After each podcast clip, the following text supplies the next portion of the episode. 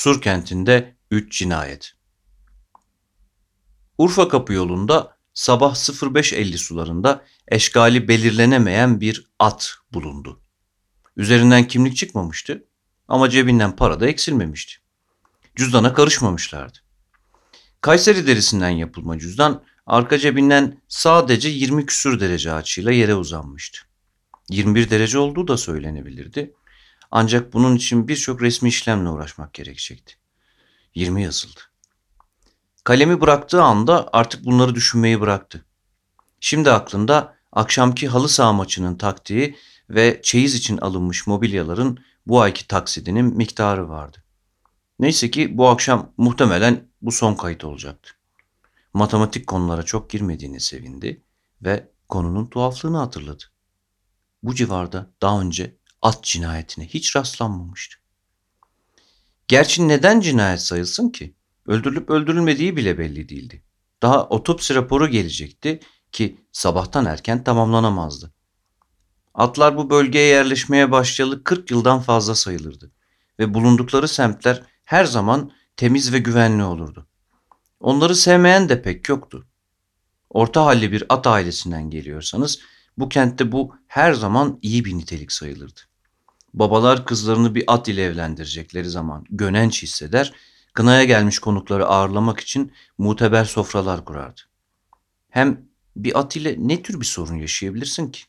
Duruşu belli, sakinliği, derin dikkati belli. Sen sorun çıkarmadan o seni sorun çıkarma ihtimalinden kurtarır. Attan kimseye zarar gelmez güzel kardeşim. Derken olay yeri incelemeden az çok kesin sayılabilecek bir haber geldi. Olay yerinin durumundan ve fiziksel belirtilerden bir müdahale olmadığı çok belliydi. Kendi eceliyle ölmüştü. Fakat tek bir tuhaflık vardı. Atın yüzü yoktu. Eşkali bu yüzden belirlenemiyordu. İkinci haber 10 dakika sonra Mardin kapıdan geldi. Bu kez bir köpek hemzemin olmuştu. Yani derisini yoldan yüzmek zorunda kalmışlardı. Ve tüm bunları komşunun kedisi doğurmuş gibi anlatıyorlardı. Hiçbir fikirleri yoktu. Anlaşıldığına göre TEDAŞ'ta çalışan Muhittin Z isimli bu köpek haftada hiç yoksa 4-5 akşam bu saatte kağıttan çıkıp eve gidermiş. O saatte de fırının oradan yolun karşısında geçermiş. Tam banketlerin bitip babanın başladığı yerden. Neyse o gün geçecekken birisi durmamış çarpmış köpeğe. Hızı da fazla.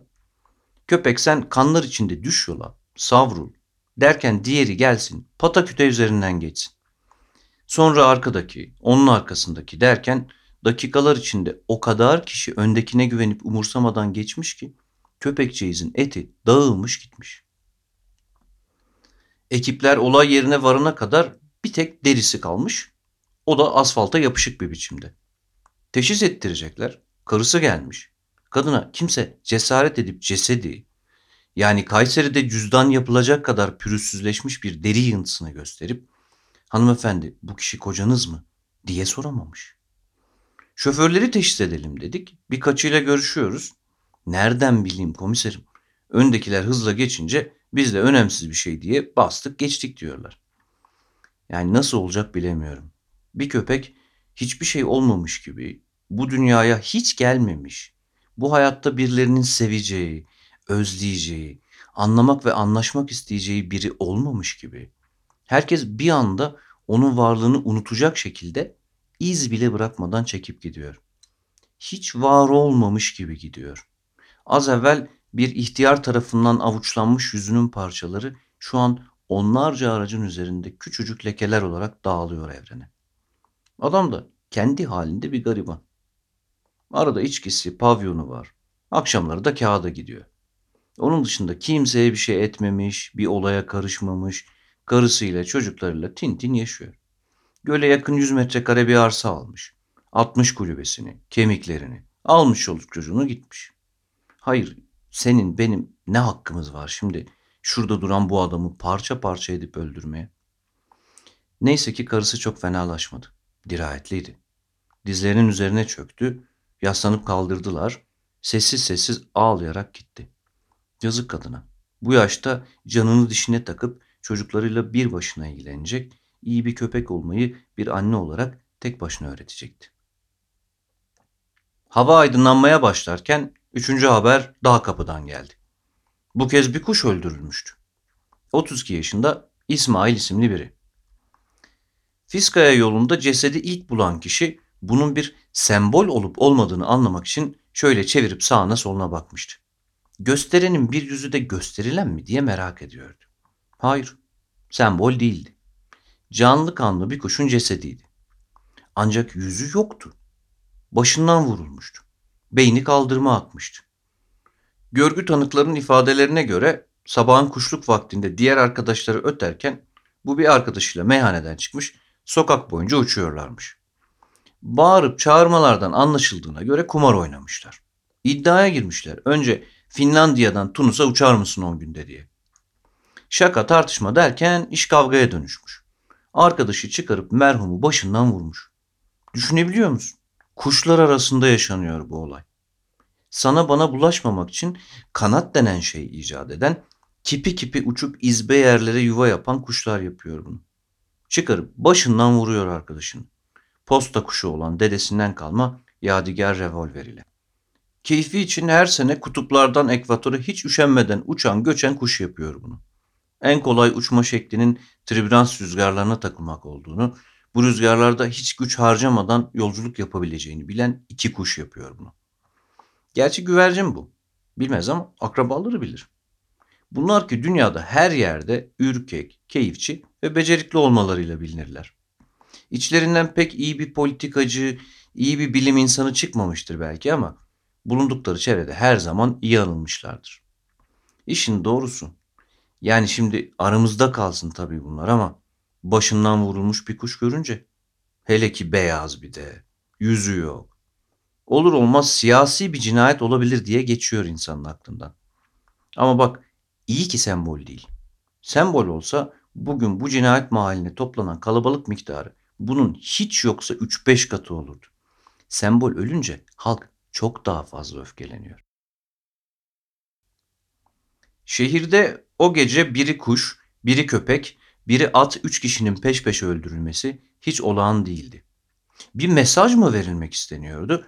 Herkesin aklında bu soru vardı.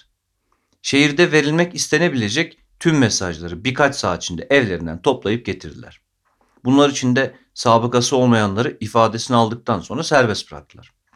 Kalan mesajların yakın zamanda yeni biriyle tanışıp tanışmadıklarını, para karşılığında mesaj olarak verilip verilmediklerini ya da hiç olmazsa daha önce kimse tarafından birine mesaj olarak verilip verilmediklerini anlamaya çalıştılar. Sonuçta çoğu serbest bırakıldı. Bir tanesi hariç. Ne yapılırsa yapılsın hiçbir soruya cevap vermeyen, benim mesajım başkasına diyerek konuşmayı reddeden biri. Uzun ikna çalışmaları işe yaramadı. Mesaj Nuh diyor, peygamber demiyordu. Gerçi Nuh dese de yeterdi. En azından özneyi bilebilirdik. Ancak bunu bile söylemedi. Sonunda kasaplar çarşısından giyotin kadar keskin bir satır ve bir de onlarca yıl 11 ay yolları kapalı Anadolu'nun en ücra köylerinde didinerek öğretmenlik yapmamış bir emekli edebiyat öğretmeni getirdiler. Mesajı tahtaya alıp öğelerine ayırmaya çalıştılar. Öğretmen ne yapıyor diyerek sorularından en kuvvetlisiyle mesajı sersemletti. Cevabını almadan kim yapıyor diyerek devamını getirdi. Kiminle yapıyor ve nasıl yapıyor derken ilk turu tamamlamış bile sayılırdı. Çok değil. Yarım saat dolmadan edat, tümleç, sıfat dahil tüm öğeler ortaya çıkmıştı. Yüklem bile apaçık bilinirken sonuçta ortaya gizli özne çıkması ümitleri tüketmişti. Yüklem var olmaktı. Üçüncü tekil şahısta çekilmişti. Ancak kimdir bu üçüncü şahıs? Neden birinci veya ikinci değil de üçüncüdür? Birinci ve ikinci ile ilişkisi üçüncü olmaktan mı ibarettir bilinmiyordu.